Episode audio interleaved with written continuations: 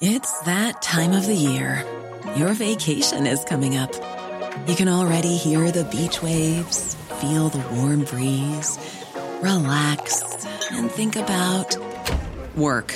You really, really want it all to work out while you're away. Monday.com gives you and the team that peace of mind. When all work is on one platform and everyone's in sync, things just flow wherever you are. Tap the banner to go to Monday.com.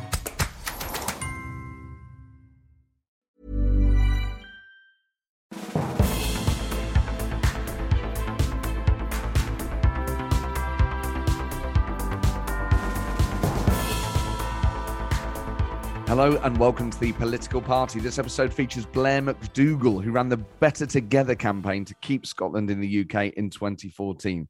This is an exceptional lesson in strategy. Everything he thinks about is strategic. I know strategy gets overused in politics and in management, but he really thinks carefully about every issue and how to respond to it. It's fantastic. Before I come on to that, thank you for all your messages about the Neil Kinnock episode. I know I said at the start of that it was emotional, and so many of you have been in touch on Twitter and over email to tell me how much you loved it. Um, you can email the show, politicalpartypodcast at gmail.com. That was, I mean, there's so many of these. Like, oh, what a special night, what an amazing guest. And of course, it's always true, but it was particularly special. So if you haven't listened to that yet, you do need to go back and listen to it. And thank you to all of you who've been coming to see me on tour. I record this uh, the day after the Newcastle gig, which was just absolutely just such a pleasure and a privilege. It's just so exciting being out on the road again and performing in these amazing venues. Um, and the tour continues uh, across the northeast in Alnwick. I think I'm pronouncing that right. and uh, Hexham. And then on the 23rd of March, I'm in Maidstone, the 24th of March, Norwich. I've never played it before on tour. I'm coming to the Playhouse. Friday the 25th of March, Cambridge. Monday the 28th, Edinburgh. Monday the uh, Tuesday the 29th, Edinburgh. Two nights at the Edinburgh stand, and Wednesday the 30th, Glasgow. Thursday the 31st, Leicester. Friday the 1st of April, Northampton, and loads more other places as well, including Bath, Brighton, Eastleigh. Um, for the Cambridge, Glasgow, and two Edinburgh gigs, I don't think there are many tickets left, if any. I think a couple of those have already sold out. Um, so do check mattforde.com um, for all the latest tickets. Uh, and of course, you can get tickets to come and see this show live, The Political Party. And the next couple of guests are incredible. Tom Tugendhat on Monday, the 21st of March, the first declared candidate in the next Tory leadership race, chair of the Foreign Affairs Select Committee, a mega talent. Two weeks after that, Foreign Office Minister James Cleverly was on the show a few years ago, one of the best guests I've ever had on, a very funny man. And of course, what a phenomenal time to have a Foreign Office Minister on, talking about Ukraine, the uh, release of Nazanin Zaghari Ratcliffe. Um, so lots to talk to James about. And he's a very funny man.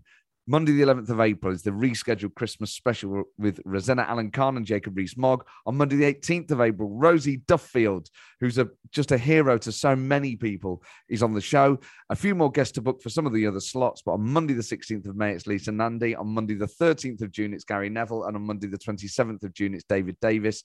But keep checking mattforde.com uh, for the latest announcements on my Twitter feed at Matt Forde. So, on to today's guest, Blair McDougall, who I've known for a long time and have always been in awe really of his political intelligence and political judgment. And one of those people that just seems to possess such a composed political brain. Someone who can always see the traps in any one argument. Someone who doesn't always accept the framing of a, an argument and, and is able to reframe debates and understand how opponents who often seem uh, undefeatable uh, have weaknesses and knowing what they are and how to exploit them. This really is, and not just a great inside story of the 2014 referendum campaign from the no side, from the Better Together side, and why they used Better Together and all that. I mean, just this is absolutely full of diamonds and gems of political, just genius. Um, but also just challenges some of the um, is orthodox the right word? Certainly, some of the the narratives that others might want to place on current politics, and just challenges some of those assumptions that perhaps sometimes we're all guilty of making. So, this is a real treat. Enjoy, Blair McDougall.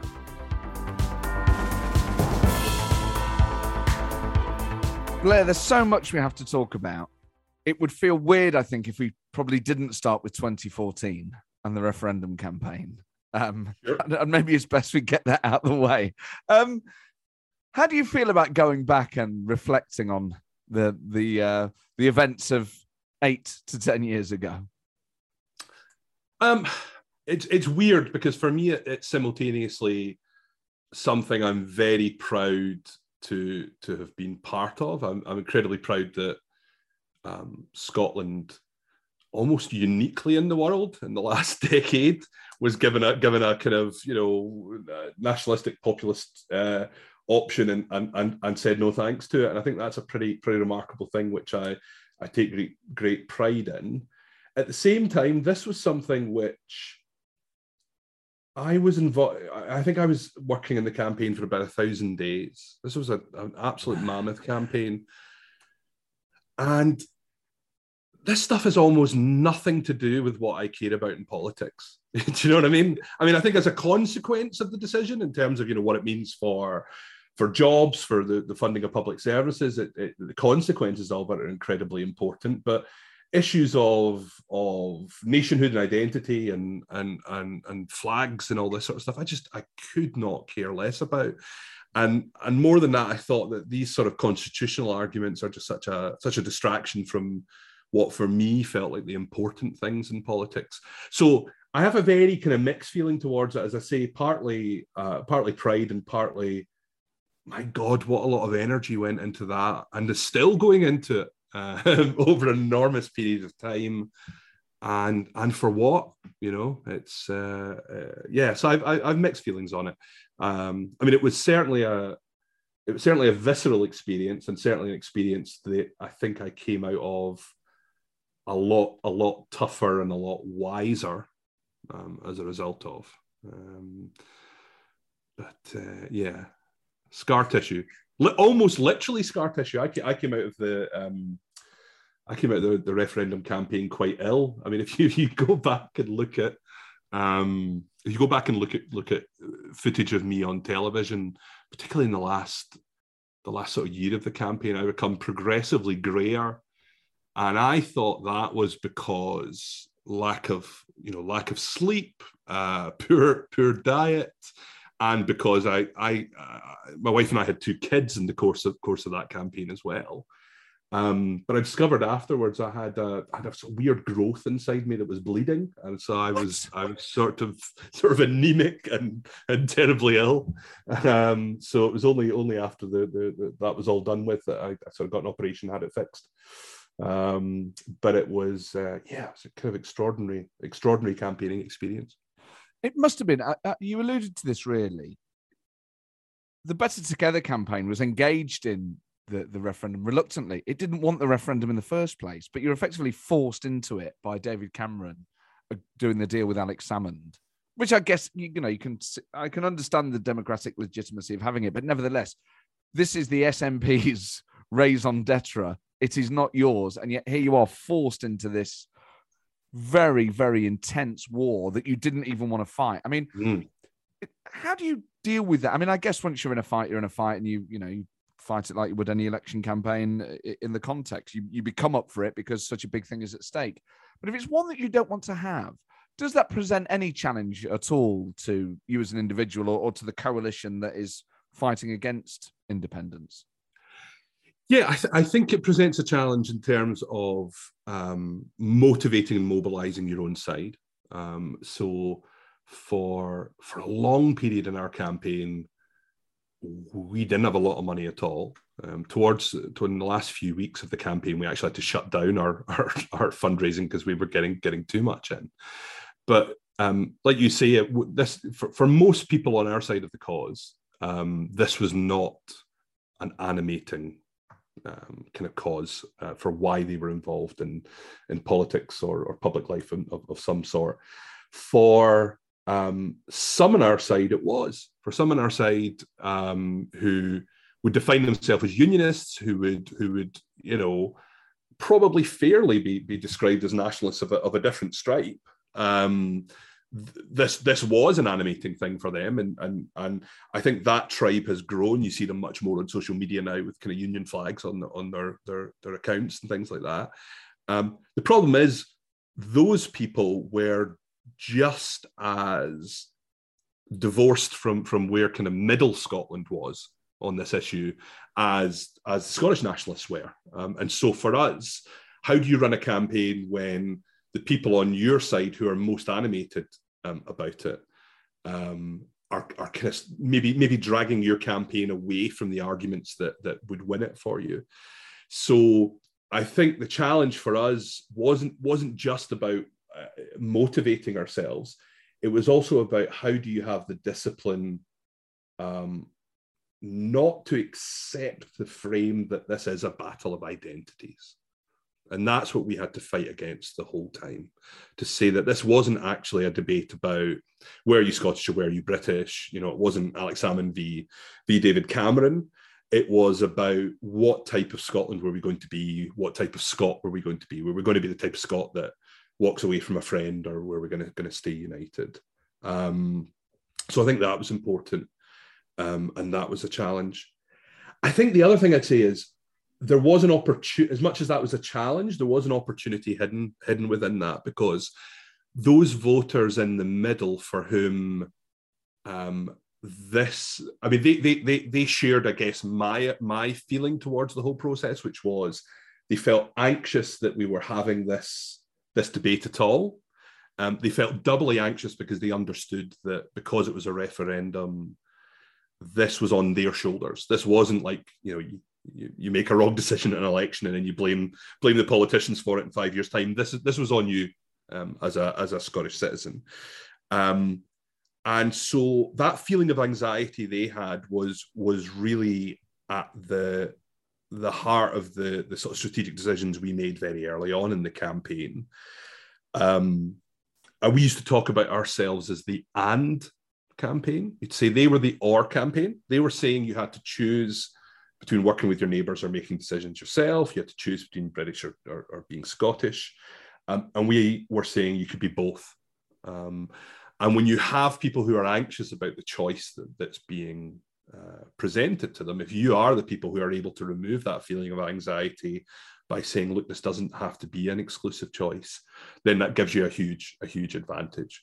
So in a way, the things that made it a painful process for me um, and for all of our, I think mo- almost all of our team felt felt similarly uh, within the campaign was also at the heart of I think why we why we in the end won. So let's go right to the start then. How do you get involved? Does David Cameron ring you up? Um, well, for, for, me, so what was I, I? I was running, you know, living wage campaigns, teaching communities how to uh, how to campaign for better housing. I was, I was, uh, my wife was uh, six months or so pregnant um, with our first child, which we'd waited a very, very long time uh, to, to to to come, and uh, Jim Murphy, who was kind of my closest pal in politics, had said to me, "Well, you know, this this is coming up, and someone needs to run it." I'd sort of said to him, "What similar to what I said to you, which is it's not really, it's not really my my thing." Um, then I think Douglas Alexander spoke to me as well. Uh, then Jim came back to me, and it, it, you know what it's like. I mean, you've worked with politicians.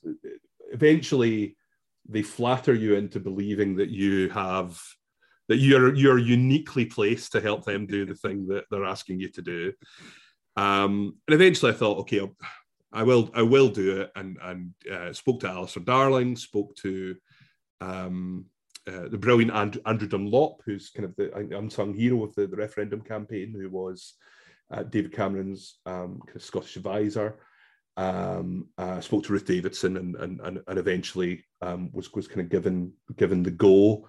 Um, then quit quit my job, went uh, moved back home to Glasgow. Um, I say back home, moved with my heavily pregnant uh, wife into. Uh, oh, actually, no, we'd had the baby then. Uh, moved my my wife my wife and my infant daughter into my mother-in-law's house and proceeded to uh, establish the campaign on my credit card because um, I think one of the I think one of the questions I'd asked when when I agreed to do the job was there, there, there, there's funding here, right? To, this is a this is a real campaign. And, and, and remember, we didn't know for sure that the referendum was going to take place because the negotiations between the government hadn't happened, the date hadn't been set. And so it was a, a little bit of a leap of faith. Um, the funding, the funding that was promised didn't really arrive until the date was set and the referendum was uh, was established. And so, um, yeah, it was it was it was a little bit a little bit high high wire.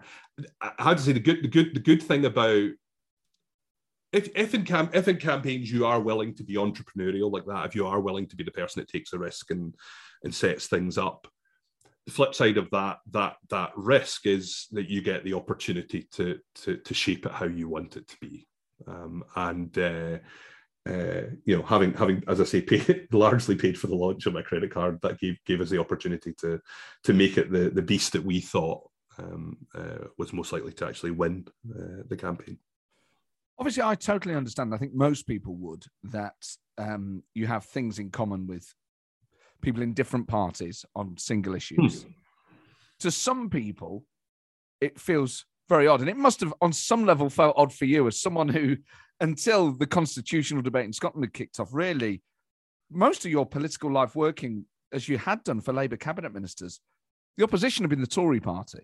I mean, really, in the time that you grew up, it was Labour versus the Tories. Yeah. And then here yeah. you are in the rapidly changing context of British politics, working with a Tory prime minister and phoning Ruth Davidson for advice. I mean, at any point, did that feel a bit weird?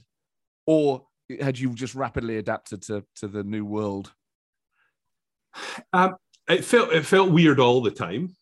Um, not just not just working with the Conservatives, working with uh, uh, uh you know Liberal Democrats who have very particular very particular culture as a party, um, uh, and trying to keep together uh, a Scottish Labour Party, which was at that point I think pretty deeply divided between um, uh, Westminster and um, Westminster and Holyrood.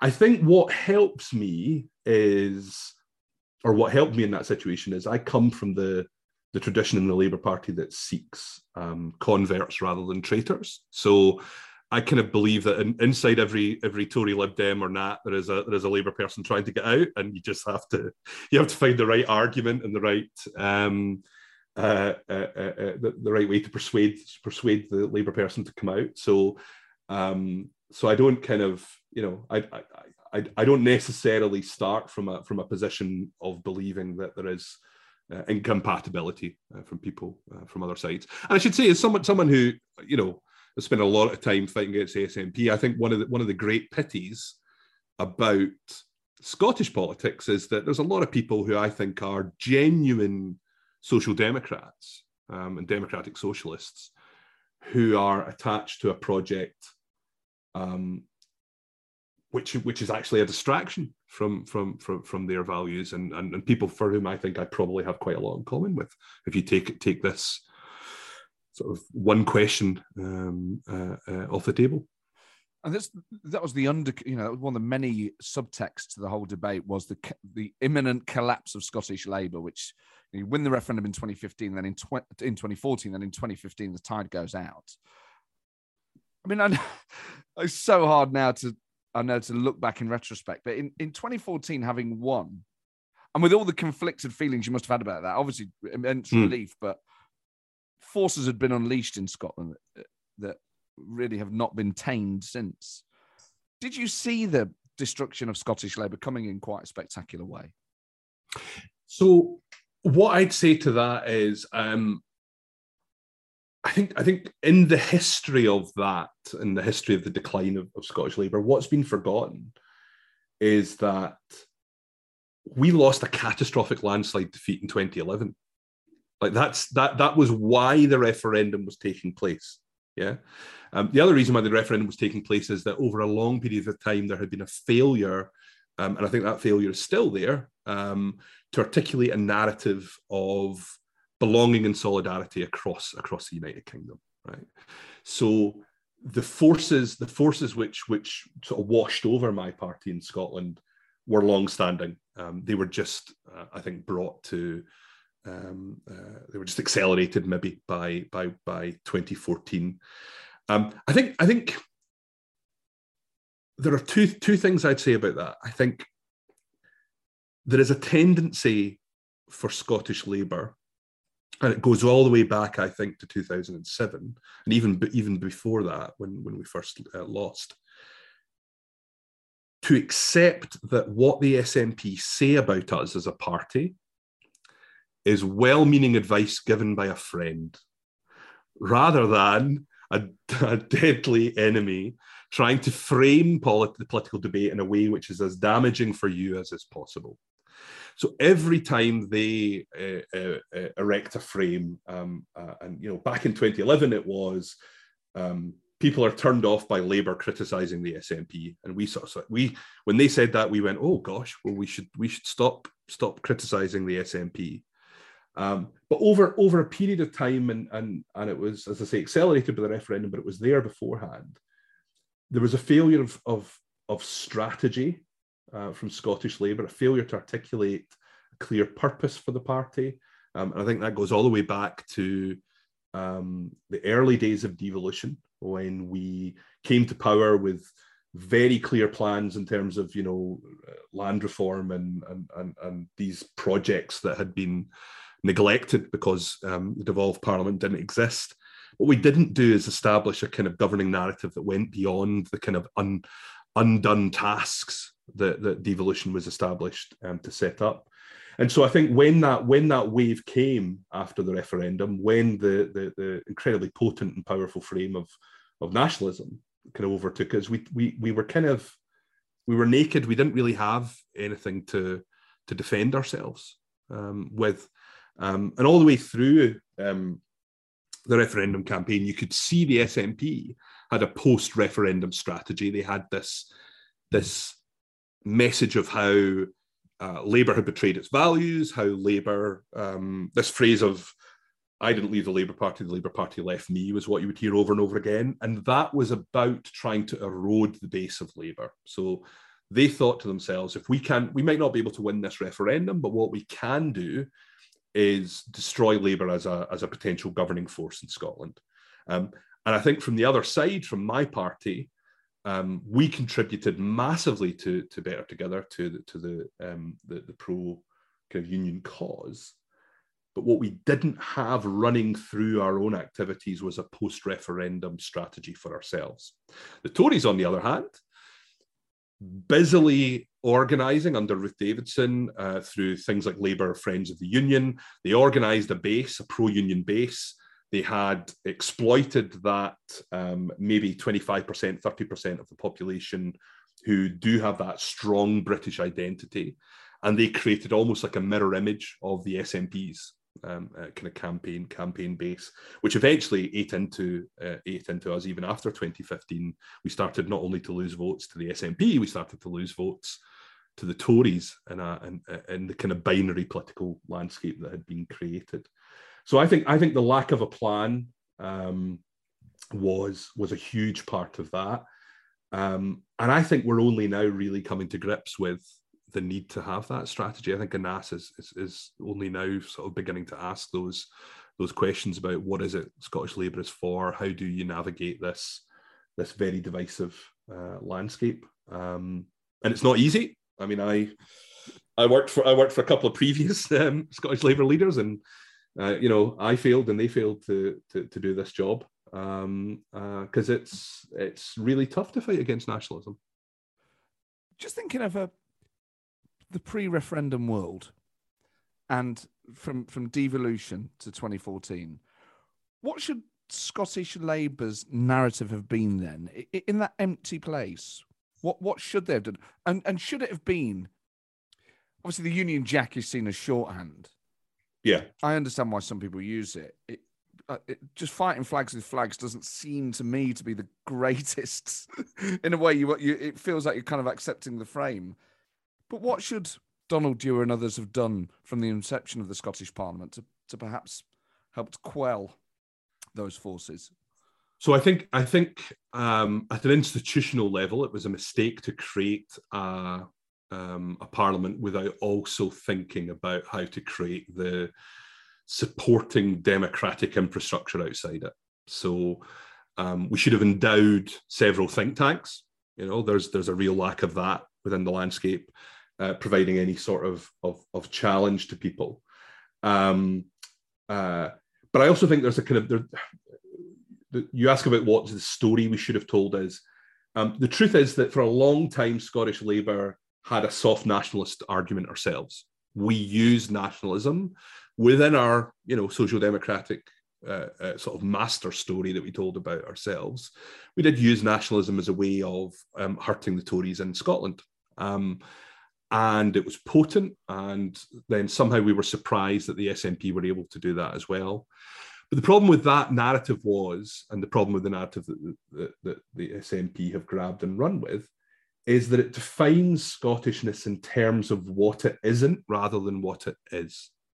It defines Scottishness as we are not Boris Johnson, we're not Brexit, we're not this, that, or the other.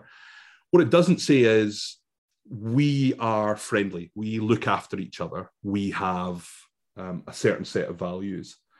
And I think that matters because it becomes a rule book against which you test yourself rather than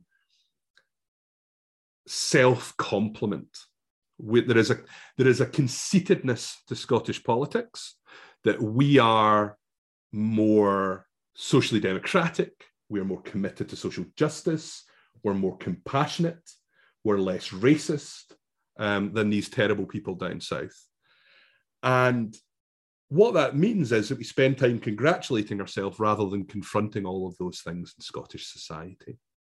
Uh, we don't um, uh, uh, we don't recognise that while we're congratulating ourselves for being morally superior, we are cutting the guts out of um, education for poorer kids, or we are awarding things to middle class people like me while we're cutting the services for the poorest people um, in Scotland and so I think that's that to me is um, uh, at the heart of of of Scottish Labour's problem is not telling that story about what Scottishness is uh, and what it means to be modern Scotland, so that we could hold ourselves to that standard, rather than complacently and in a kind of self righteous way just saying we're not them, we're not them, and we're better than them. That has to be about being in opposition to something that is inside Scotland rather than something that's outside Scotland. As new Labour people, we're told never to blame the public. Yeah. When you have a government whose record is unspectacular at best.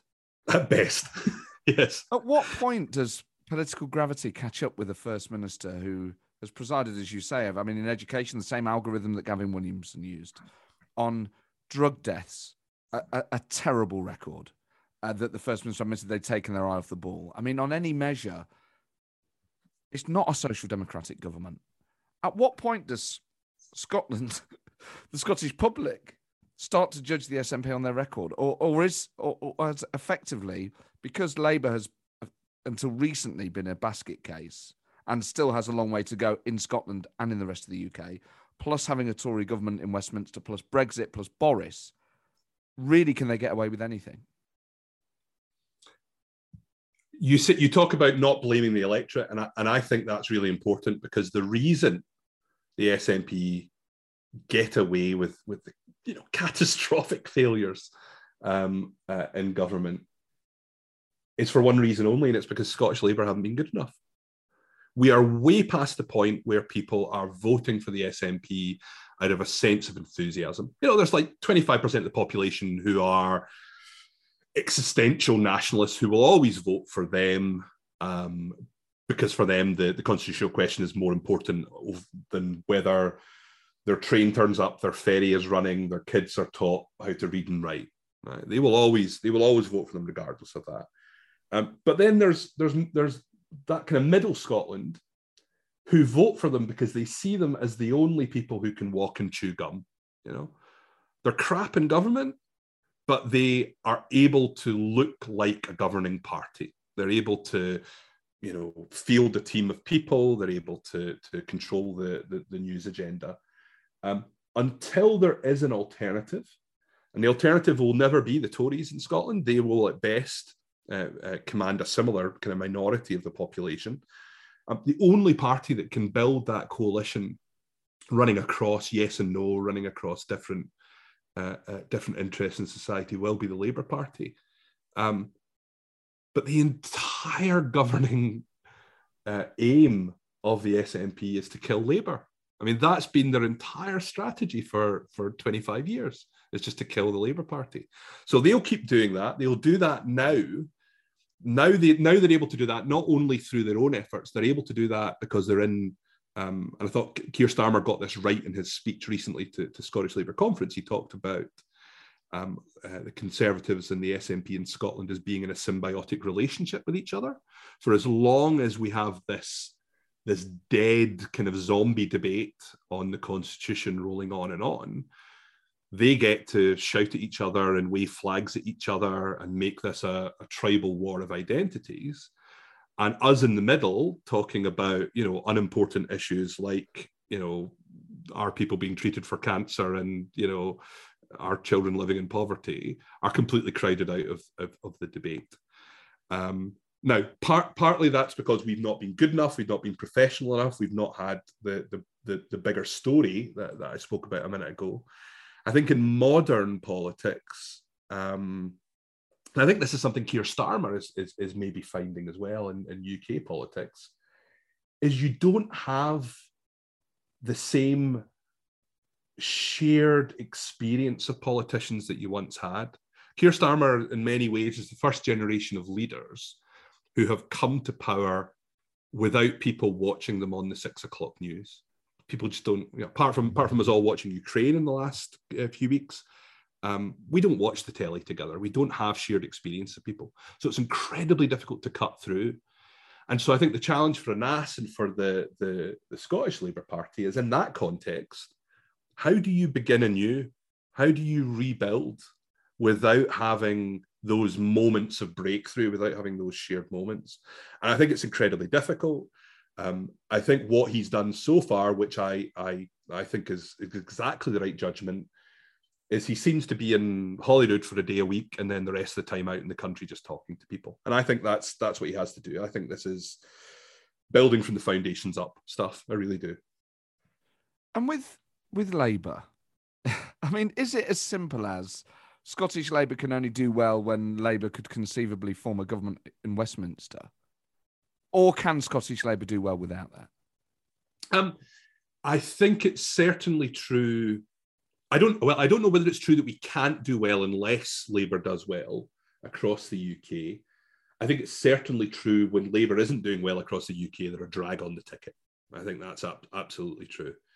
Um, uh, and I think there will, there will have to come a moment of maybe like a sort of tipping moment where it's clear that there is an alternative route to change for um, you know social social democratic kind of mid, middle Scotland voters.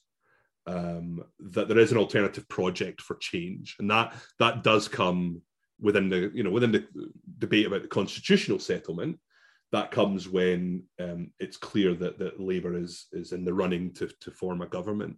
In the devolve context, there's no escaping that we need to be better. We need to cultivate our talent. We need to recruit new um, uh, new spokespeople um, across the board, um, and we need to have a, a, more compelling story to tell. So it's not it's not good enough for us just to blame the UK party. Um, you know, when there have been moments of recovery, since 2007 for uh, the UK party. It's not been shared uh, by the Scottish party. So we've got to take responsibility for that. How urgent does this feel? Because the First Minister is, exists in a permanent state of promising a, another referendum in two years' time. You know, can look back at all the headlines from 2014. Um, and you could see how there may be circumstances in which that happens dispassionately, does it feel like they have missed their moment? Or does it feel as if, though, you could have another referendum at any point? I don't think we're going to have another referendum anytime soon. Um, that doesn't mean that the debate isn't important. Um, it doesn't mean that it's that we should that those of us who oppose the break of the United Kingdom shouldn't make sure that our arguments are properly equipped. But whether whether they've missed their moment or not, and I think I think there's an increasing feeling I think inside the SNP that they may have missed their moment. Um, they certainly certainly don't feel like a, a cause which knows what it is for anymore. So, in, in I, I, talked about it as a, zombie, a zombie kind of cause, and I, and and that's what it feels like. So, in in 2014, they had this really neat kind of three stage argument for for their their um, uh, campaign, and it was about Scotland should no Scotland can, Scotland should, and Scotland must be an independent country. So the the can part was about saying, look at our economic figures, look at the public spending numbers. Um, we can afford to do this. The Scotland should part was about having like a retail offer. It was saying to people, on the basis of that, those finances, we can afford to do things that you like on childcare, on welfare, on, on whatever it was. And then the final part was Scotland must, which was look at those terrible, horrible Tories. Um, we must do this because we have to have to escape from them and that that that argument you know i didn't agree with but it was at least a well articulated effort of explaining what the project was for.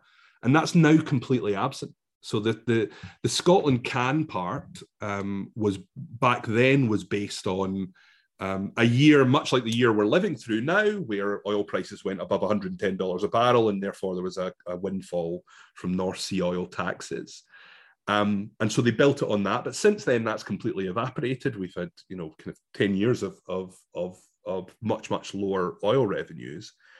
And the people who were telling us that we had to escape the United Kingdom because of austerity um, and that independence was a, a, a sort of social democratic lifeboat from this terrible Tory uh, United Kingdom now talk in terms of well the size of the scottish deficit is such such that we can only tackle it with independence. You know so they've kind of gone from being being tony benn to being george osborne in the course of in the course of course of a few years. Um and that's you know if you are if you're a i don't know if you right if you're a right of center kind of person you believe in small government then that argument might be attractive of of having a kind of more you know, fiscally autonomous and responsible Scotland, but it's certainly not the, the the the, sort of politics of what we've been what we've been offered. And then I think the the the, the other problem they've got is they are you know perfectly understandably using Brexit as a kind of animating um, moment or as an excuse for reopening um, the constitutional debate. Um, but they have no answer to the difficulties that Brexit throws up. So in 2014, their argument was about continuity as much as it was about change. It was saying, don't worry, you still be EastEnders, you'll still be able to go across the border because we'll both be in the EU, you'll keep the pound. And all those things about continuity have, have, have been dismantled um, since then, partly by Brexit and partly by them uh, themselves. And they've just not tried to answer these questions. They've not tried to say, okay, so we're not having a currency union anymore. What will we have?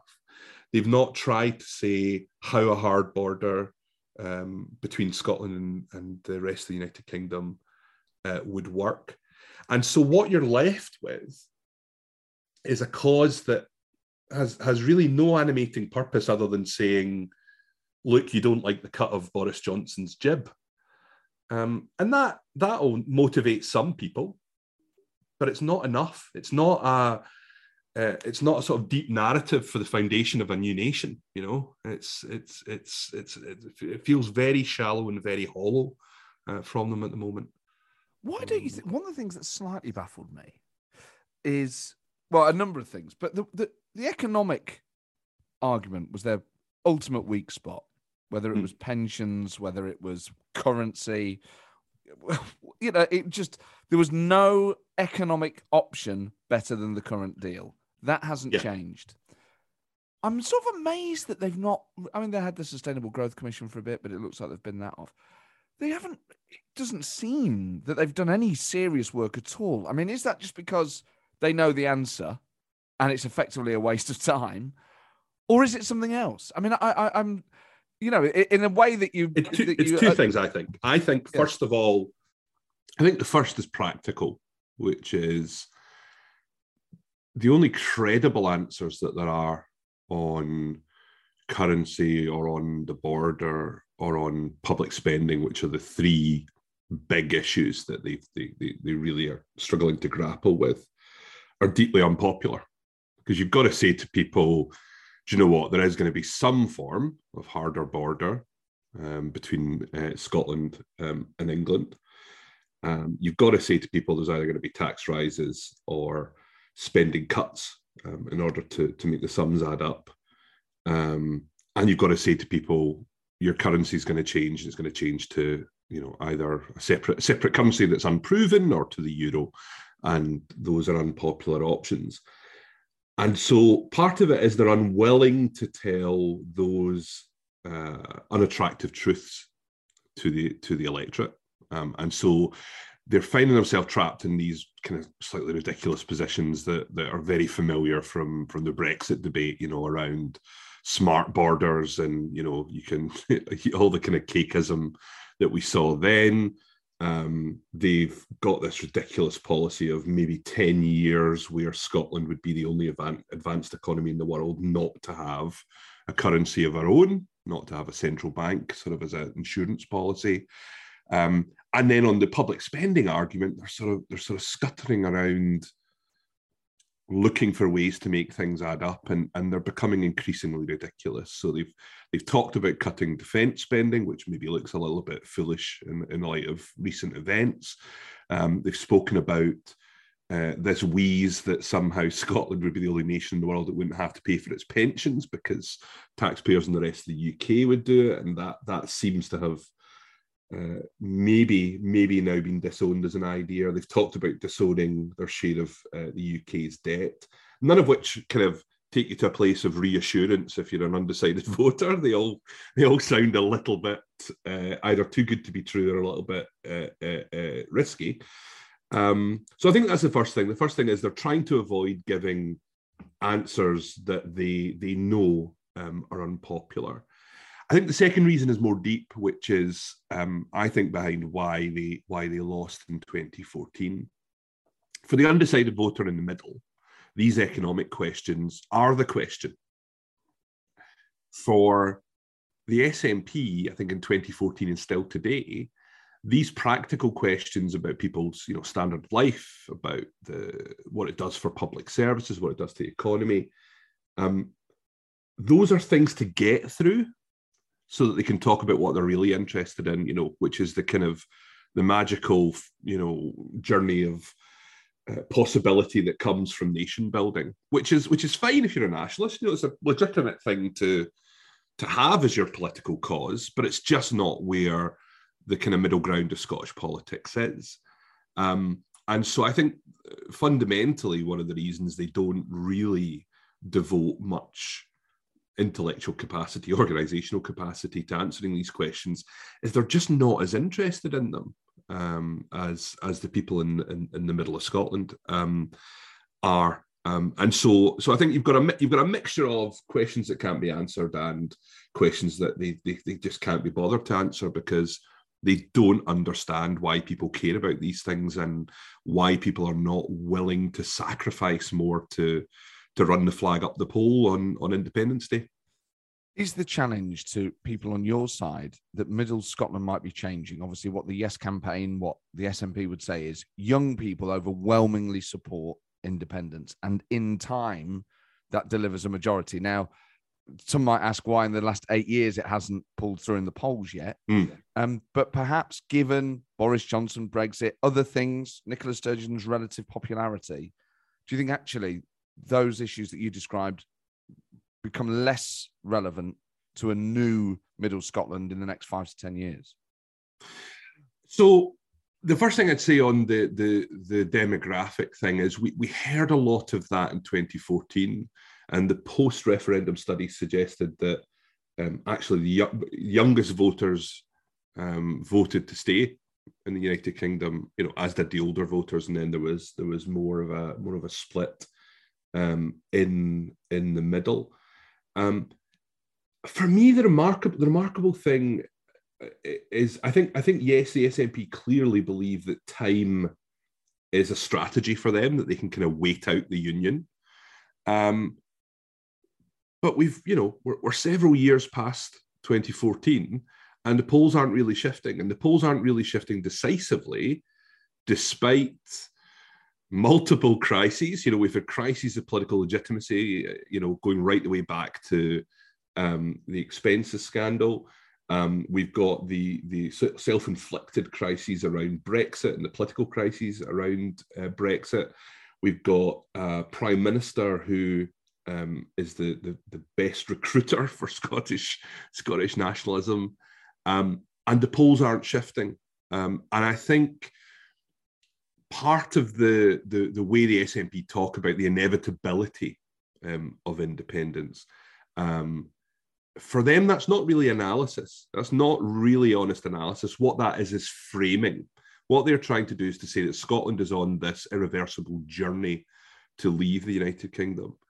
Um, and I remember, I think, I think it was sort of 40 hours after the 2014 referendum, I did a, an interview, sort of reviewing the campaign um, with my opposite number, the, the chief exec of the of the Yes campaign and he was already talking about the next referendum, having you know been 48 hours away from having having just lost the last one by 11 points.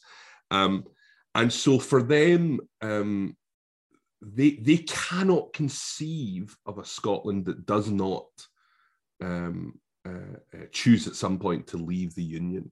Um, and for me, that that's that's a source of great encouragement because if you believe your cause is inevitable, if you believe you're destined and fated to win, it means you don't actually address those difficult questions we've just been talking about. You you you assume that things will just go your way, um, and so I'm perfectly happy for them, you know, to be reading the tea leaves while you know the rest of us are kind of reading economic analysis and stuff like that, and um, you know, and the, the SNP, the SNP have this kind of phrase they always go back to that supposedly those of us on the other side of the argument think that Scotland is too wee, too poor, and too stupid.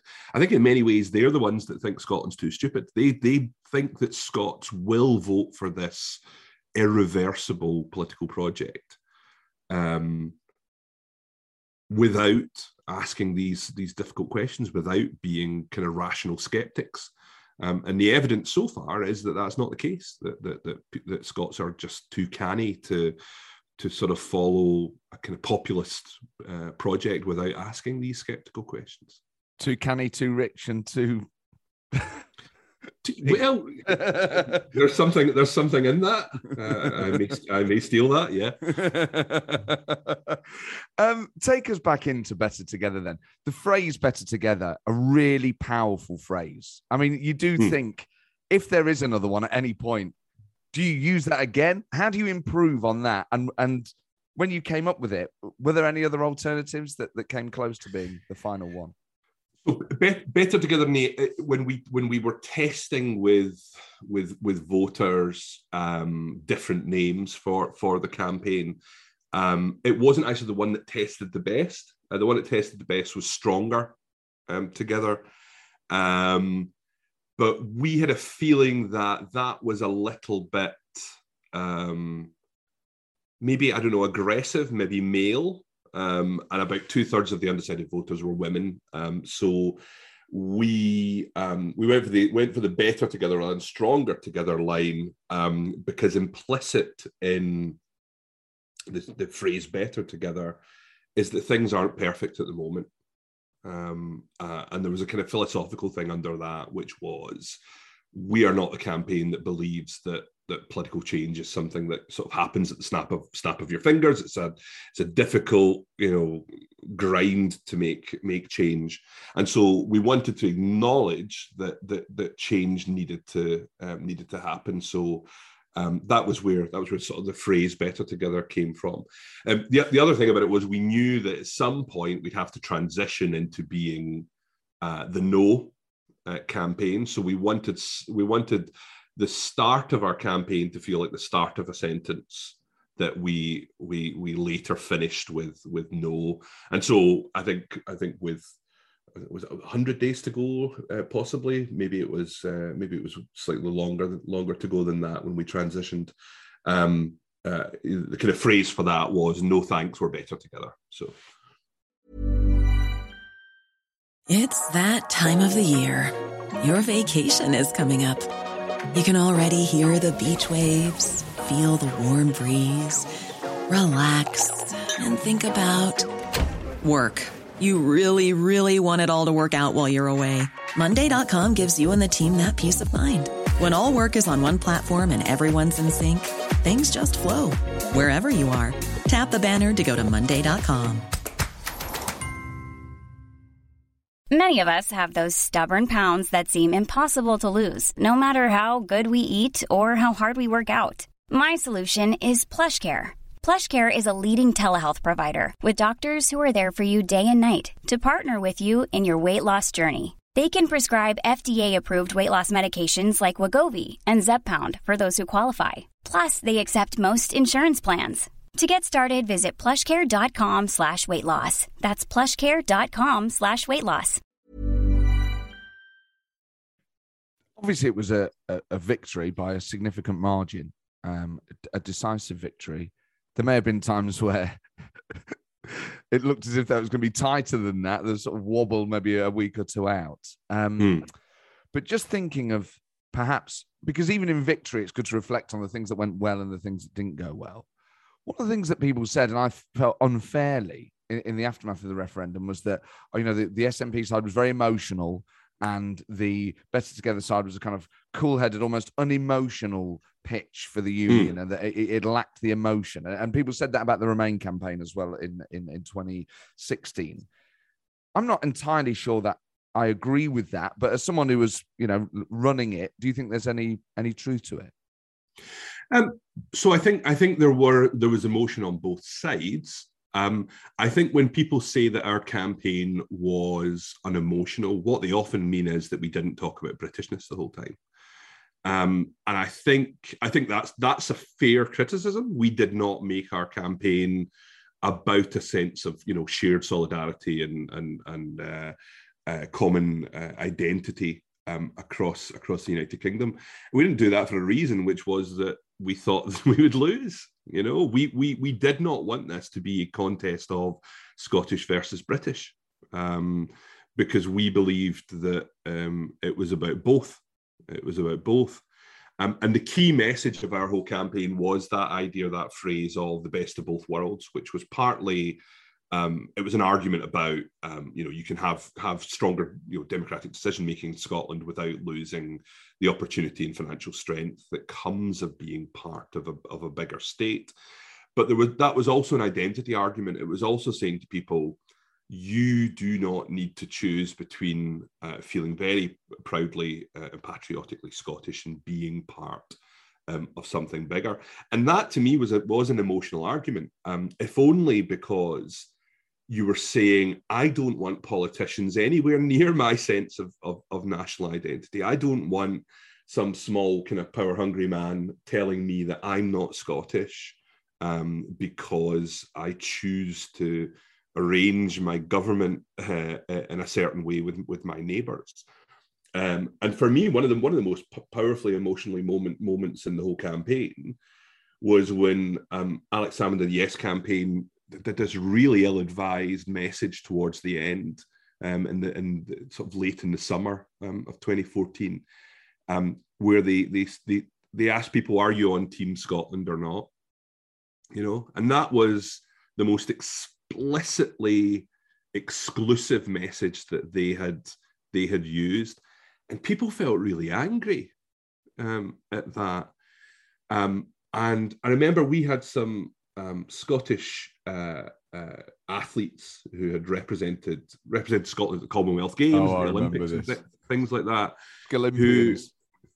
who were. Uh, you know, for, for for for for a lot of well, there was the Scalympians earlier on, which is another version of that. But um, uh, but uh, I remember we, we had real trouble getting people to to stick their head above the parapet because there was just this kind of venom that would come your way um, from from from the kind of you know sort of mouth breathing sort of people in their basements angrily tapping into Twitter. Um, but on that, we just we had no trouble getting these athletes to to come out and say that because people were genuinely really really angry. Um, uh, and so I think I think I think there was emotion um, on the other side, but um, what what as I say, what I think when people make that criticism as a strategist, what I hear is they're saying, why didn't you fight on your opponent's territory?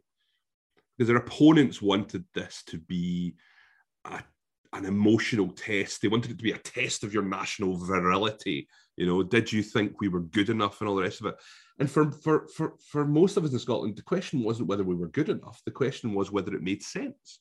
You know, and so um, in a in a way, um, the emotional argument for us was to say to people, um, you know, your Scottishness is not in doubt here. What is in doubt is the project that is being put to you by these politicians. If there is another one at any point, mm. is that still the same question? Um, so I, I, I think things, several things have changed and sev- several things remain the same. I think the challenge, if you are running a, a, a campaign to remain in the, the UK at the moment, is finding a language and getting comfortable with using the folly of Brexit as a cautionary tale rather than as a motivator for, for the yes side. Um, and that that will be very difficult. I think I think politicians um, in all situations these days they still play that game of trying to avoid the gotcha moment, you know, and, and wriggling in interviews and things like that rather than leaning into and and reframing things that otherwise might be uh, a weakness uh, for for their side. And for me, the best argument against um, leaving the United Kingdom is the experience of dissolving. Uh, you know, a much less integrated, a much more, much less important in trade terms, much less important in in in financial terms um, union with with with with the Europeans. Um, much as I'm, you know, was was a very very uh, strong Remainer. Um, for me, you know, dissolving the union between uh, uh, the UK and, and Scotland um, would be far more complex and and and damaging. Um, so I think I think there's an element of that. Um, and for me, it's not just about the outcomes there. I think part of um, part of the messaging around uh, the constitutional debate now is about, uh, to use Scottish word, how scunnered people are with it. Um, so the Economist I saw had a poll um, the other day, um, and you know, the clear majority of people either don't want this debate to ever come back or just don't want it to come back in the next five years.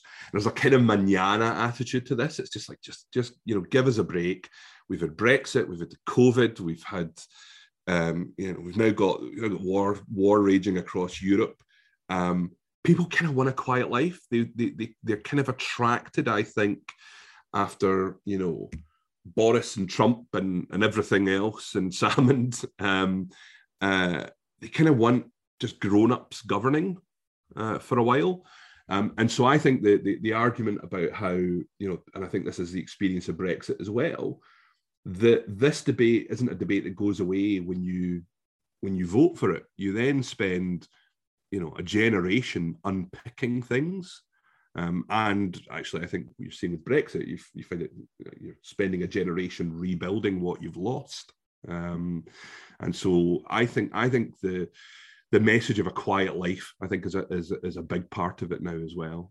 Um, Just on Brexit and that referendum, as someone who ran a highly successful referendum campaign, looking at the Stronger In campaign, yeah. could it have ever won it in the in at, at the time that referendum was held?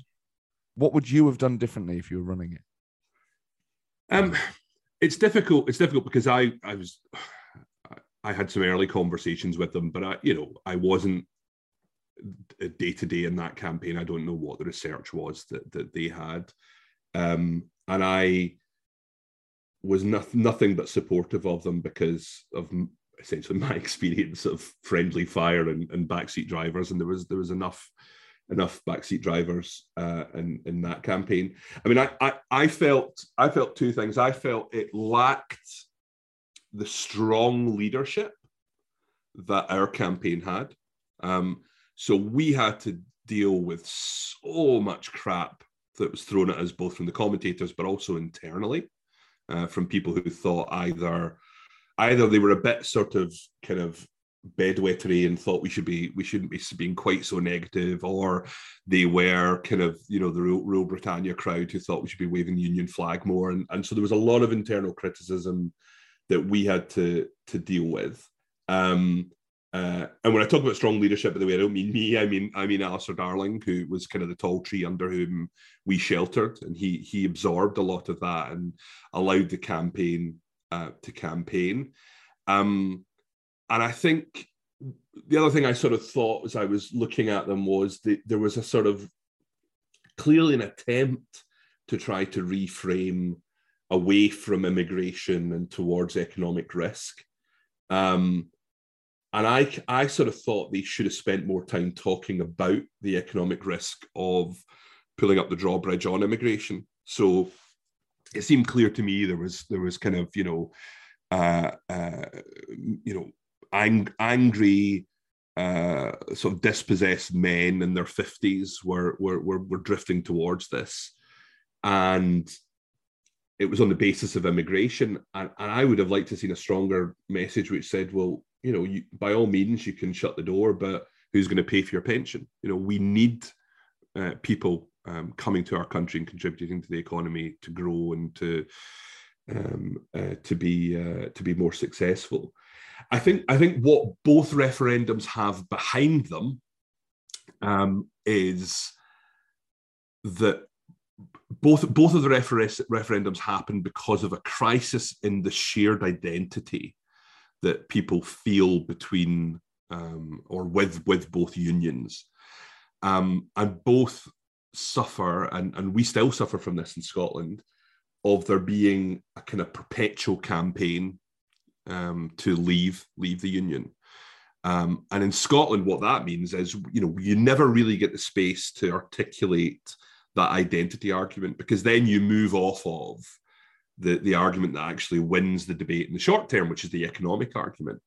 Um, but for me, there is a. a I, I'm not I'm not I'm not a nationalist, but for me, the, the articulation of that argument is about pluralism, is about sh- um, sharing your democracy uh, more widely. It's about uh, challenging the idea that people are uh, that, that you Matt are so irreconcilably different from me that I can't share political institutions with you at all. You know, um, and I, f- I felt that was the same with with with with with Brexit. That you know, occasionally, um, you know, Tony Blair or whoever would pop up and try and make an argument about you know, of cosmopolitan argument about Europeanism, but really.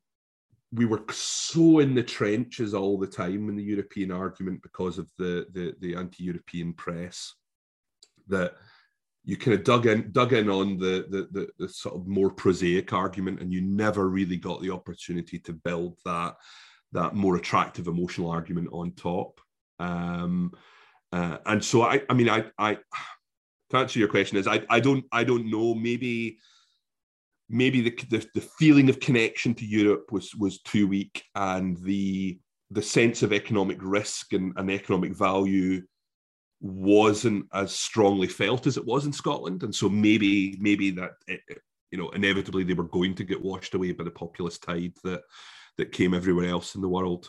Um, uh, but I, as an outsider, I would have liked to have seen more unapologetically combative messaging from them. I would have liked to have seen them throwing more punches because um, they were they were kind of apologising, and there was a kind of procession of procession of particularly Labour people and Lib Dem people coming out and saying, oh, you know, it's all about negative and all about, well, if you believe something's a bad idea, you should have the confidence to say it really aggressively. And it was a really, really bad idea. Obviously, the phrase uh, encapsulated in both referendums uh, is Project Fear. Mm. And it's interesting, I think, how that phrase being weaponized has actually come round to bite the people that weaponized it in 2014 because it then gets used by Vote Leave in 2016, and all the stuff they said was Project Fear has started coming true. So those yeah. who uh, were dismissive of what was, uh, uh, and am I right in saying this? I think I read this in Joe Pike's book. Project Fear was an internal joke that was then seized upon and, and taken out of context. Yeah, I think I think I think it, was originally thrown at us by cybernats, and I think became a you know self-deprecating kind of kind of kind of thing. Um, So actually, uh, it originated outside the building. Then it, it wasn't.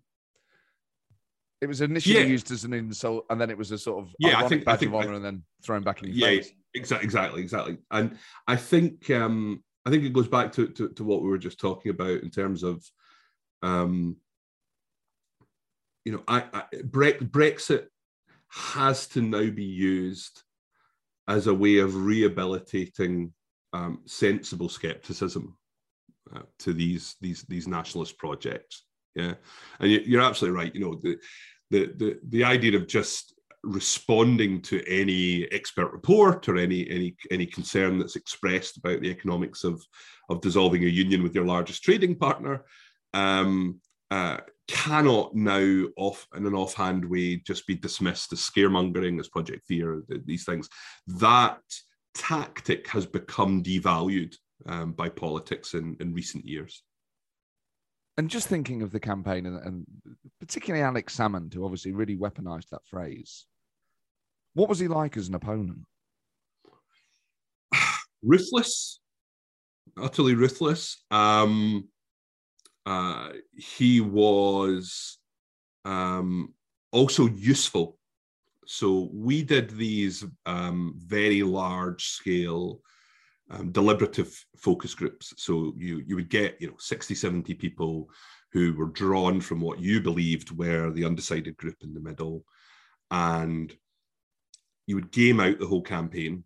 You would you would show them your your best messages that you thought you were going to close the campaign with. You'd show them from different people you know uh, so, sometimes from you know female politicians sometimes from male uh, sometimes from one party sometimes from the other sometimes people who weren't politicians at all and you get people's reaction but what you also do is you you play what you think is uh, uh, videos of what you anticipate will be your opponent's um, closing messages in the last few months and you do it from there um, their their best message carriers. Um, and because you know lots of those undecided voters um, we believe were women, the majority of people in these rooms were women. And when Alex Salmond came on the television delivering his messages, women couldn't look at him. women would turn their turn their head away. They sensed something was off about this guy. He reminded them of men in their life who had been patronizing or who had been uh, treated them badly uh, in some way. There was a, there was a smell about him that they did not like.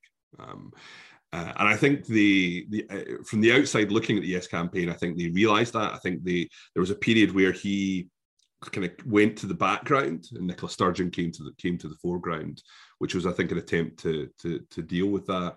Um, but ultimately, he was always going to be the face um, of their campaign. Um, and I think one of the now many, many great ironies about Alex Salmond's life. Um, uh, but you know, this this guy who came to encapsulate their movement um, and who got them closer to their goal than any anyone was also the biggest drag on that on that cause. Um, so uh, yeah, you know, but he was utterly ruthless. Um, you know, journalists would would tell stories of how you know the first minister himself would phone up and berate them for um, for coverage. Um, uh, you know, incredibly incredibly tough uh, political opponent. Um, and uh, it was like he's also. I, I mean, it's true to him. I think it's true to true to nationalists more generally. Um, is that it's like it's like fighting a monster in a horror film that every time you think you've driven the stake through the heart every time you think okay they can't recover from that. You know we've we've just published a, a, a leaked document from John Swinney which shows them saying internally that they believe that public services will have to be cut and that the pension isn't secure. How can they recover from that? Um, and then they sit back up in the coffin and they're, they're they're coming straight back at you again. Um, and it goes back to what we were talking about a moment ago that for them, for them, this isn't really at the end of the day at the core of their belief about the analysis. It's not for it's not for them a policy discussion. You know, for me, independence is just a policy. It's a decision of how do you choose to uh, share decision making with your with your neighbors, and it's you know like any other policy, it should be discussed and analyzed and debated. For them, it has magical properties Um, and because of that, because of that faith and that belief um, in the cause and in the magical properties of the cause, they survive and are um, protected um, uh, in their own minds against any attack, and will just, as I say, rise back up and keep mar- marching towards you. And Salmond, Salmond was the, the, the the ultimate kind of example of that. As a Labour man, are you surprised at how the SNP have effectively been able to wriggle out of ever having had anything to do with the man that led them for 20 years, that they made First Minister, that the current First Minister had heaped praise on and defended the character of for so long, even after that referendum, even when from afar it was clear his tactics were appalling and the way that he treated people was terrible. Mm.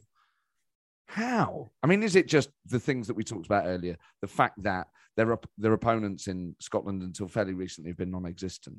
How have yeah. they as a party been able to effectively go through the Salmond thing and come out untainted?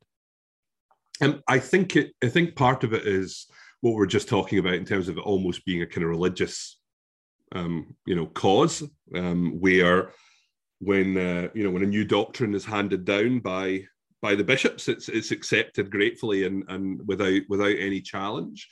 Um, uh, I think there is an issue. There is an issue which is, um, you know, large numbers of people who described this man as their mentor and their closest friend and, and the person who had taught them more about politics than anyone else um, have now utterly disowned this man.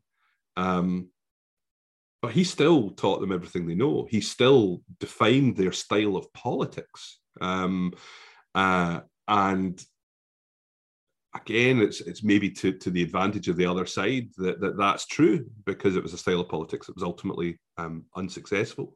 For me, the bigger question is obviously Alex Salmond was was was, was found not guilty um, of uh, in his trial, um, but there were lots of things um, talked about around that. Lots of things talked about in the parliamentary inquiry in terms of the culture within the Scottish government.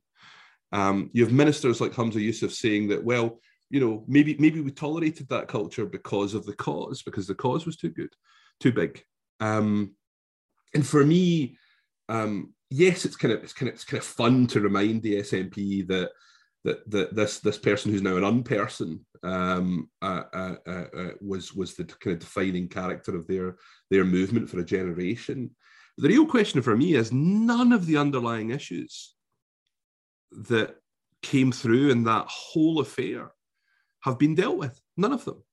There's been no accountability. There's been no um, uh, uh, uh, review of the culture um, within the Scottish government. You know, I mean, if there were stories of David Cameron running around in his underpants in number ten, you know, um, regardless of the whether it rose to the test of criminality, and it obviously didn't in, in, in this occasion there would be a really hard look. You know, you would have a former former permanent secretary coming in and doing a, a wholesale review of the civil service. You'd have all sorts of, of of hard questions asked. And for me, that's that that's that's the thing that that, that gets me, and that's the thing that that suggests that Scottish Scottish politics is broken in a serious way. Is we've kind of we, we once the drama, the Sturgeon Salmond drama was over, we kind of just moved on We've not we've not asked what what actually went on there. And is that because their political opponents think actually there's there's no point in going back over that? You know, if, if people were trying to keep it on the agenda, it would be on the agenda. Is it that they just sent to the public actually aren't bothered? Um, I I, I think that the, there's a feeling there's a feeling of you know it, it, as a political issue it, it maybe ran its course um, uh, so I think I think there's maybe an element of that. Um, but as I say, for me, this is this is less about the politics and the discomfort it causes, and more about whether some pretty, you know, worrying suggestions of a culture that that existed or you know maybe still exists um, just hasn't been hasn't been properly examined um, nobody at any stage in this whole affair has had any accountability, you know, um, uh, uh, and that to me is a is is it's a pretty dangerous thing. Another element you had to deal with um, in 2014 was effectively it was the first major plebiscite in the UK that involved a fake news element and, and, and in quite mm. a profound way. You had yes campaigners, including people who are now SNP members of parliament, delivering uh, a book by a guy called Wings Over Scotland. Uh, a guy that yeah. now has been completely disowned. You had it was yes, the first another time, non-person. Yeah, yeah you, you, saw stuff like it was the first time I'd ever heard phrases like the MSM, the mainstream media. Uh, it was yeah. the first time paedophile conspiracies. I remember when Jim Murphy was attacked in the street, and there was like anti-Zionist stuff and anti-paedophile stuff, and that that hmm. conflation mm. of all these different forces. That was on the streets of Scotland in 2014, years before Brexit, years before Trump, years before Corbyn. Why do you think that was the first time we'd seen that? Because obviously this is not unique to Scotland. Why was that the first yeah. time? And how do you, as as the sort of official campaign, deal with stuff like that? So I, I think Scotland was uh, in many ways a kind of uh, canary in the in the mine shaft for uh, world politics. Lots of the things we saw in the following kind of, kind of decade um, all across the world, we saw first in Scotland. Um, why did we see that? I think partly um, the that this was uh, what supercharged the debate and brought out that that venom was that this was an argument about identity, um, and that we've seen that across the world, um, giving uh, giving fuel to, to some pretty pretty ugly politics. Um, I think it's also that it was a referendum. You know that that when you have a binary question that says to people you're either in this tribe or that tribe, you can't be surprised when politics becomes more tribal. You know, um, uh, and one of the one of the huge takeaways for me from from from having lived and lived and breathed a referendum campaign is how terrible a way referendums are of making decisions. You know, the idea uh, and we see it again with Brexit. The idea that um, if you can just get 50% plus one over the line for your side of the argument, it's a kind of winner takes all um, approach. And you see that you see that with Brexit, you know, the narrowest of victories um, leading to one of the more extreme models of, of what Brexit looks like when a rational result and a rational kind of kind of negotiation after that result would have resulted in something like you know European Economic Area membership or you know a, a, much more a much softer form form of Brexit. But because you're dividing people into these two tribes, the kind of inevitably the, the, the, the extremes kind of take over. I think another reason why it happens in the context of a referendum is because you're heading for 50% plus one, um, you uh, uh, there can be a tendency for campaigners to ignore the extreme elements on their own side because they believe there is no one they can throw um, overboard. Now, I think that's a mistake. I think that's a strategic error because actually, um, I mean, the, the, the people, the more extreme people on our side of of of, of the debate, um, I mean, we we happily threw um, overboard because we understood there was nowhere else for them to go. You know, they were, there was no problem uh, for us to to to sort of stick two two fingers up to them.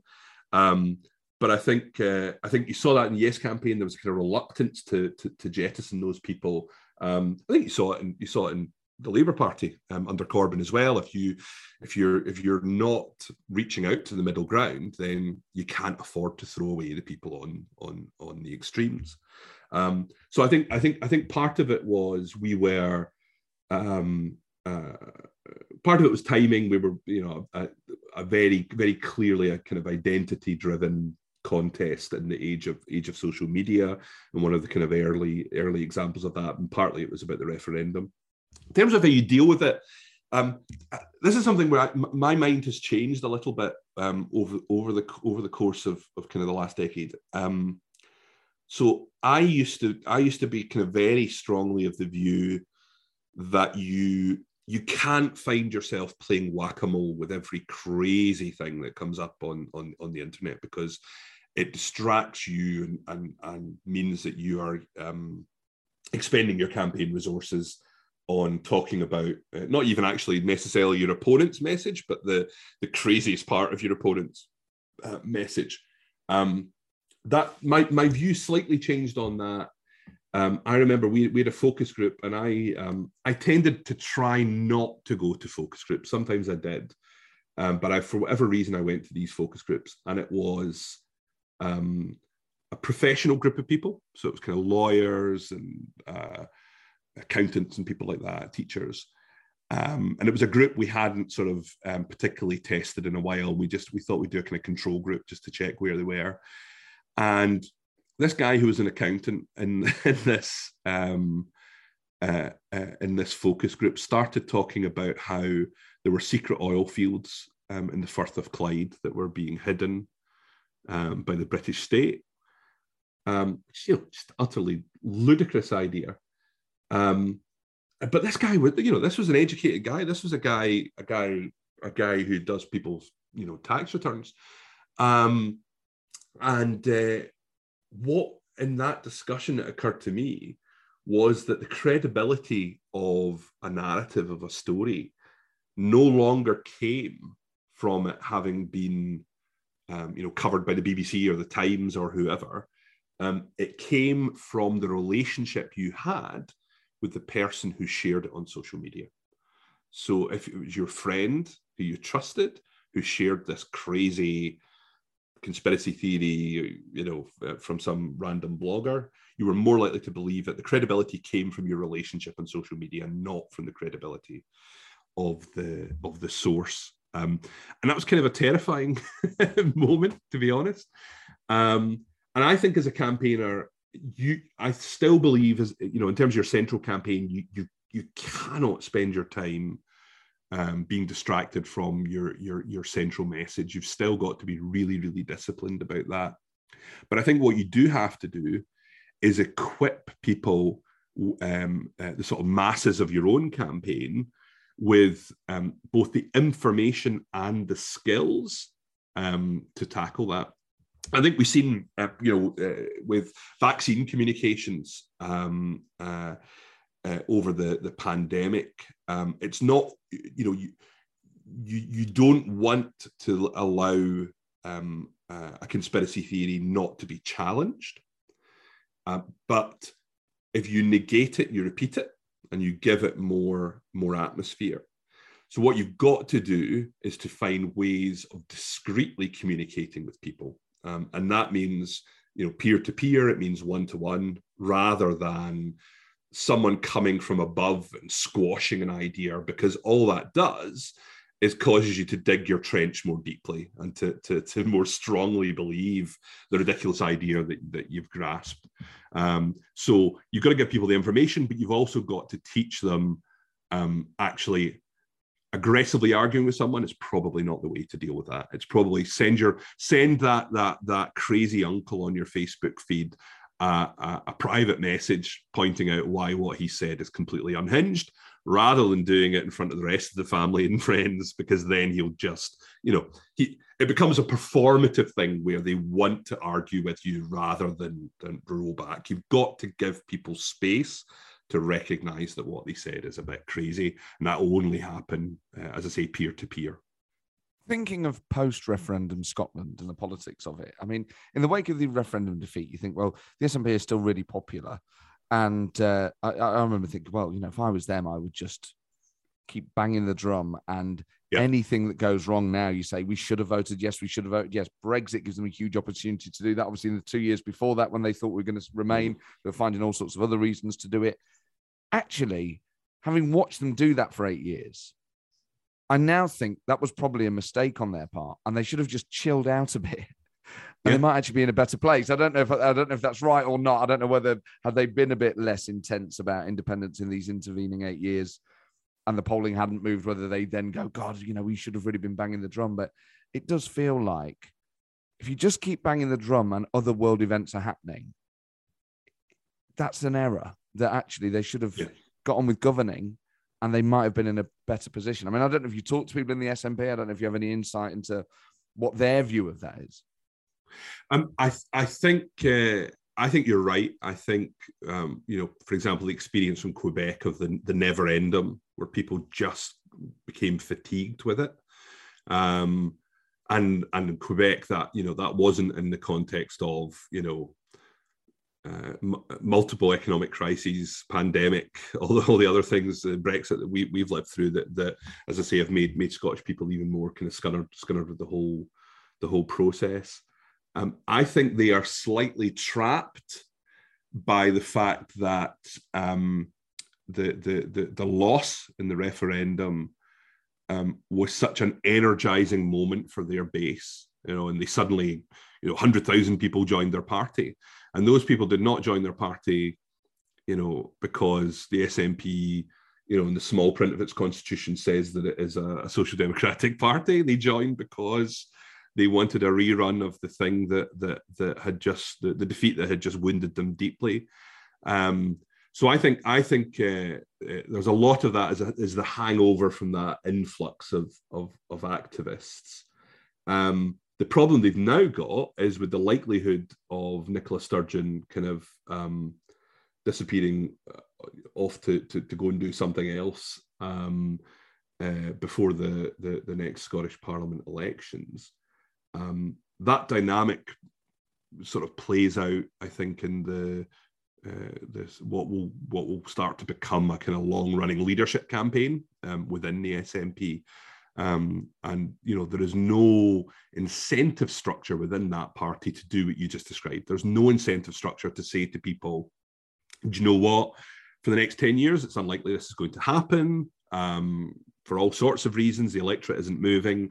The way we make the case for um, you know full sovereignty um, is by uh, uh, proving uh, that we uh, can make a difference with the powers we've got by maybe maybe increasing uh, marginally the powers that, that we already have. There's no incentive structure for doing that. The incentive structure, the political incentive structure within the SNP is for how quickly can you have the referendum and how do you win it? And that's it. Have they made another error, which is to not? I mean, I mean, I guess they're part of the same thing, but I remember the whole thing over welfare powers, where they effectively weren't mm. ready for powers they'd been calling for. And you thought, well, yes. this is incredible that this is your one, this is your, this is your strongest suite, and your kind of, yeah, yeah. It's the one thing you're meant to be able to do well. Is that actually in not using all the powers that they're, you know, I guess they've made a strategic decision, which is we have to prove that we don't have enough powers, which yes. means not using all the powers you've got, which means as a government, your record's not as good as it could have been I don't understand yeah. why they've done that instead of, you know, running an amazing government with, I know people don't like to hear it, the extra funding they get as a result of being in the UK. Yeah. So, I mean, you mentioned you mentioned the welfare powers, which are, you know, I think still still being constructed. Um, uh, what we're now five years after the, the date when we were supposed to have left the United Kingdom, the entire infrastructure of a separate state would have, would have been established.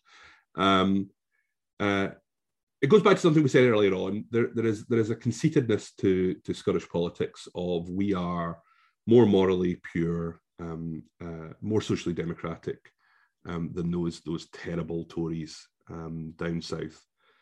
Um, the reality is, every party that's gone uh, into a Scottish election promising to raise taxes has lost. You know, we've had tax raising powers since 1987. The SNP fought an election um, saying that they would raise them. They lost. Labour fought an election saying they, saying they would do it um, and lost. Um, we have um, within Scotland through you know income tax powers, through uh, other tax raising powers, through welfare powers, um, through the running of public services, the ability to do redistribution, and we choose not to do it.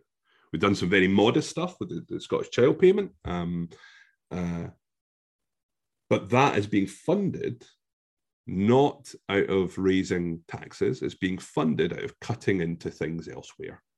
Um, uh, and I think sooner or later, whether whether it's as an independent country or um, as a, a, devolved nation within um, uh, the UK, we're going to have to have an honest conversation with ourselves about whether the values we profess to have are going to be reflected in the political decisions that we take.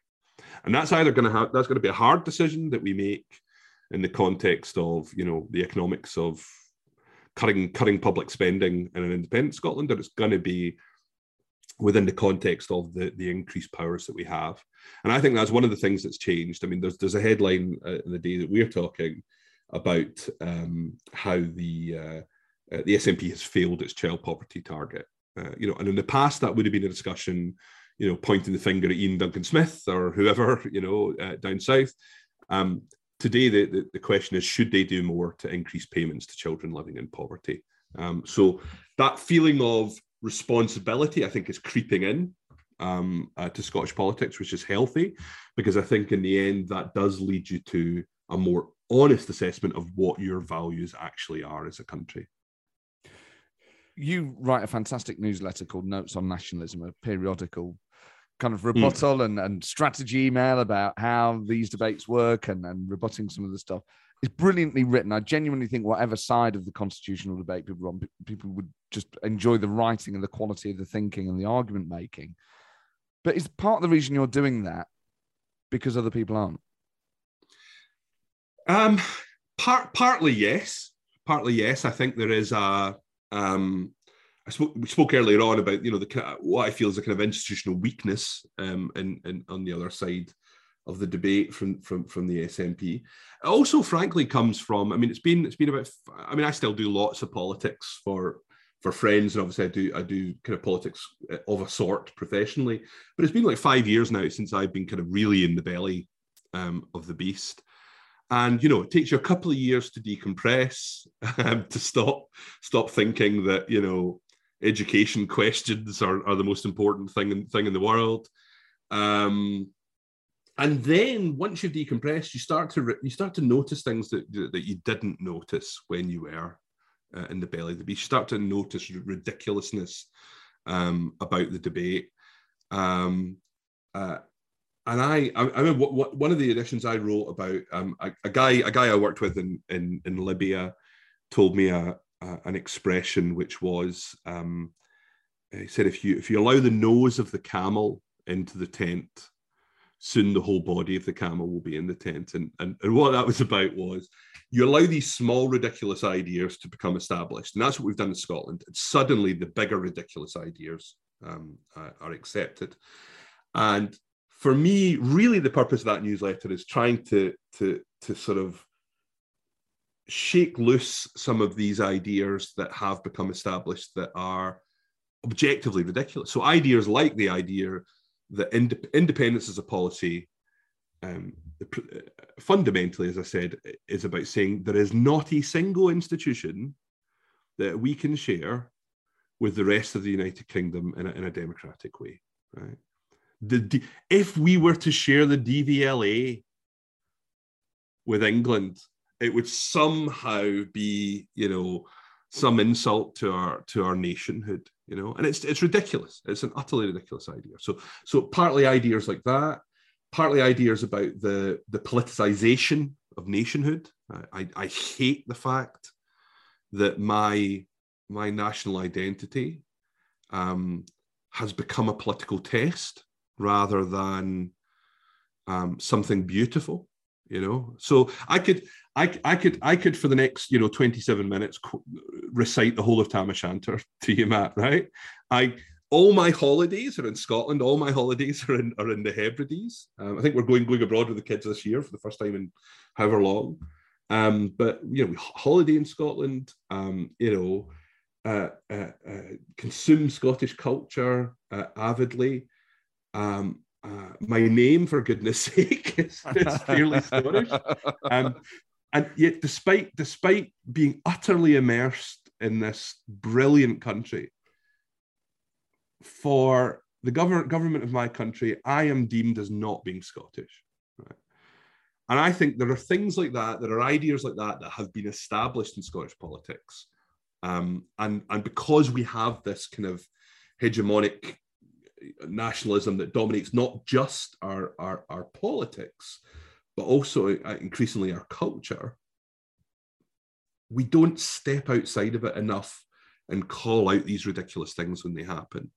Um, so, is, yes, it's partly, as I say, a reaction to, to, to a feeling that we're not strong enough in making these arguments.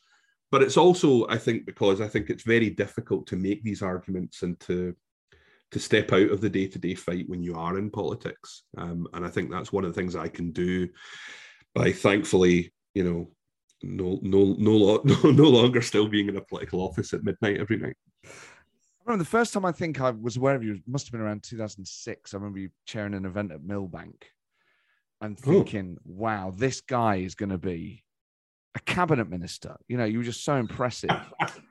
and obviously, you know, you fought and won a, a really tight referendum. I mean, a really difficult referendum. Obviously, just so immensely talented, been a special advisor to numerous Labour politicians.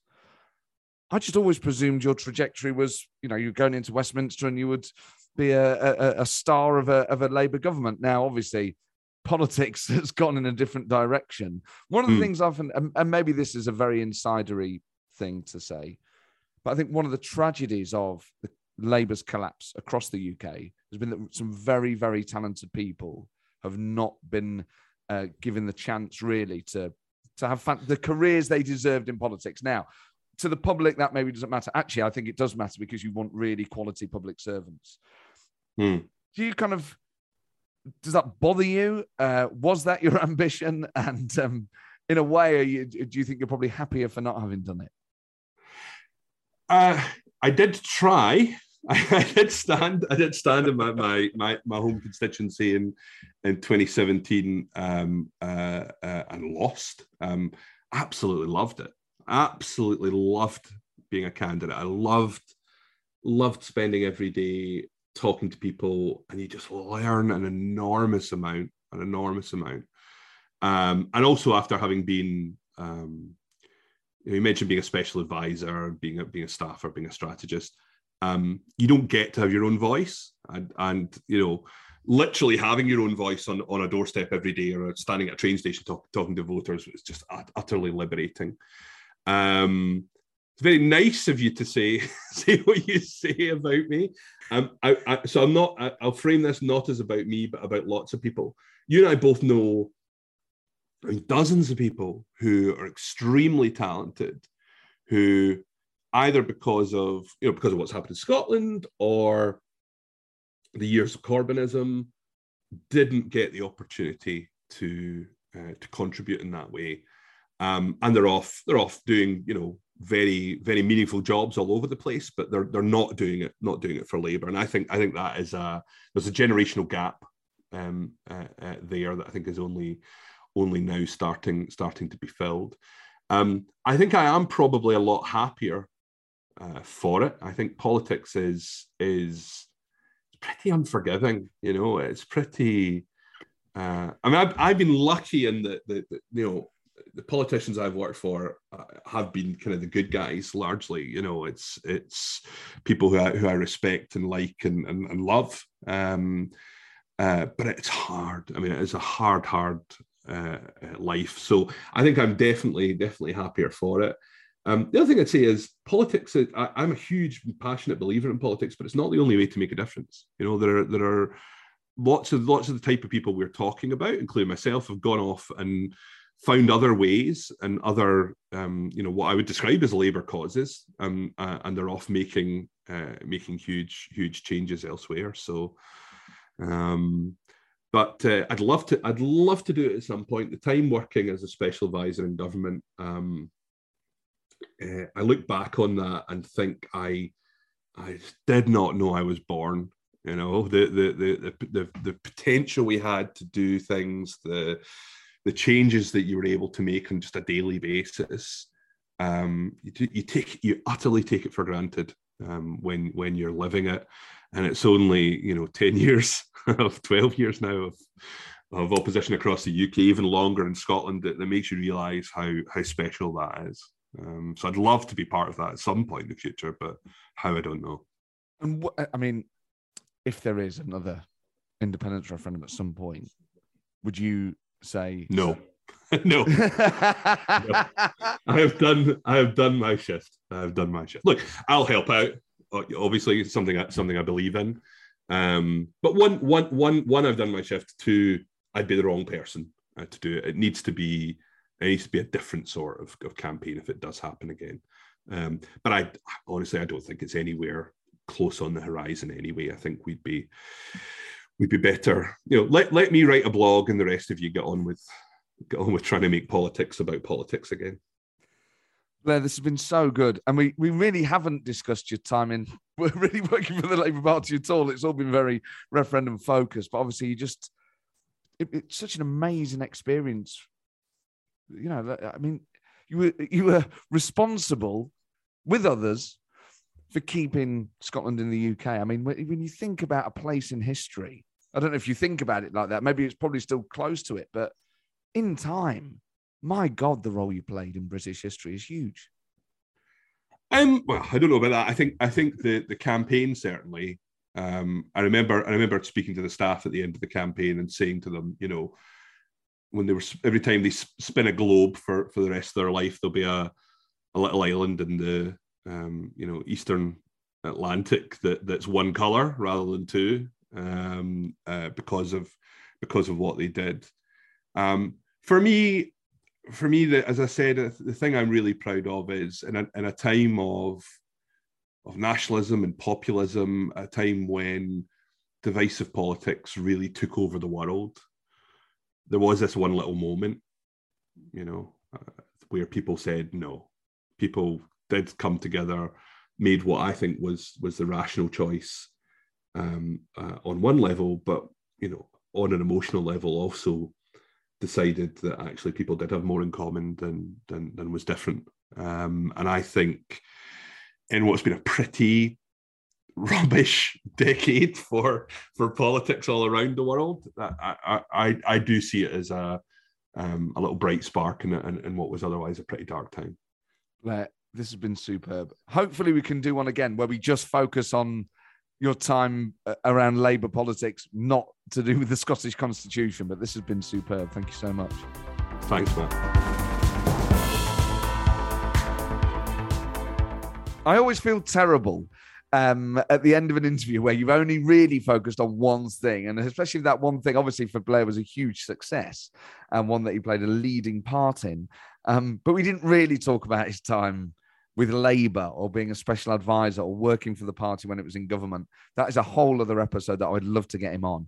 But what a phenomenal political judgment. And you know what? It's so refreshing because whatever side you're on, I think there are so few people. Well, I think there are two things. One is having that sort of judgment and having that calm assessment of things and just being able to almost step to the side of what looks like an unwinnable political position and just understand the problems that face your own side and the other side. These things might sound really obvious, but actually, I'm sure you'll have felt this, listen to it. It's actually very rare to hear someone express them in this way. So the first is possessing the, the, the, the grey matter. The second is being able to articulate it. And I just think he articulates it so well and so calmly that it just um, just checks some of those things. You know, that it's very easy to buy into what are perceived to be dominant narratives sometimes. And he is just exceptional at. Um, so actually, that's not the case. you know, in a, in a very, very smart way. Um, so that was a masterclass in political framing and strategy, and what a treat that was. Thank you for downloading this. Please do leave a five star review and a written review. It does help other people find it. I know I always ask. I've been asking for years. But the only way to shut me up is for everyone to do it. Imagine if everyone did it this week. Well, we'd be at the top of the charts. Wouldn't that be a lovely place to be? So there you go. Um, and don't forget, you can come and see the live show. My word, the next few guests Tom Tugendhat, James Cleverly, um, Jacob Rees-Mogg, Rosena Allin Khan, uh, Rosie Duffield, Lisa Nandy, Gary Neville, David Davis, and loads more to be announced, including as well. Uh, you can come and see me on tour, my new show, Clowns to the Left of Me, Jokers to the Right, coming to Maidstone, Norwich, Cambridge, Edinburgh for two nights, Glasgow, Leicester, Northampton, Bath, Brighton, Eastleigh, two nights in Brighton, actually, Cardiff, Camberley, Peterborough, Maidenhead. Oh, the London Bloomsbury Theatre on Saturday, the 23rd of April. What a treat. Oh my God, I did that a couple of tours ago. What a night out that was for me, obviously. I had a great night out of my own show. Saturday, 23rd of April at the Bloomsbury Theatre in London. Uh, Bristol, the Tobacco Factory, that's almost sold out. Leamington Royal Spa, that's almost sold. There's like five tickets left for some of these. Shrewsbury, the Nottingham Glee Club. Oh man, on Thursday the 5th of May, I can't wait to gig in Nottingham again. It's been so long. Uh, the Gloucester Guildhall, York at the Crescent, that has almost sold out. Leeds, Hyde Park, that has sold out. Canterbury, the Exeter Phoenix, and then a run at the London Soho Theatre. But all those um, dates are available to buy on my website, mattforde.com, including London Bloomsbury Theatre on the 23rd of April. All those are the dates and the political party live. I shall stop trying to sell you tickets. But again, there's only one way to shut me up about that. Is everyone bought tickets. I won't have to keep promoting it. So there you go. It's time for you to do your bit. See you soon. ta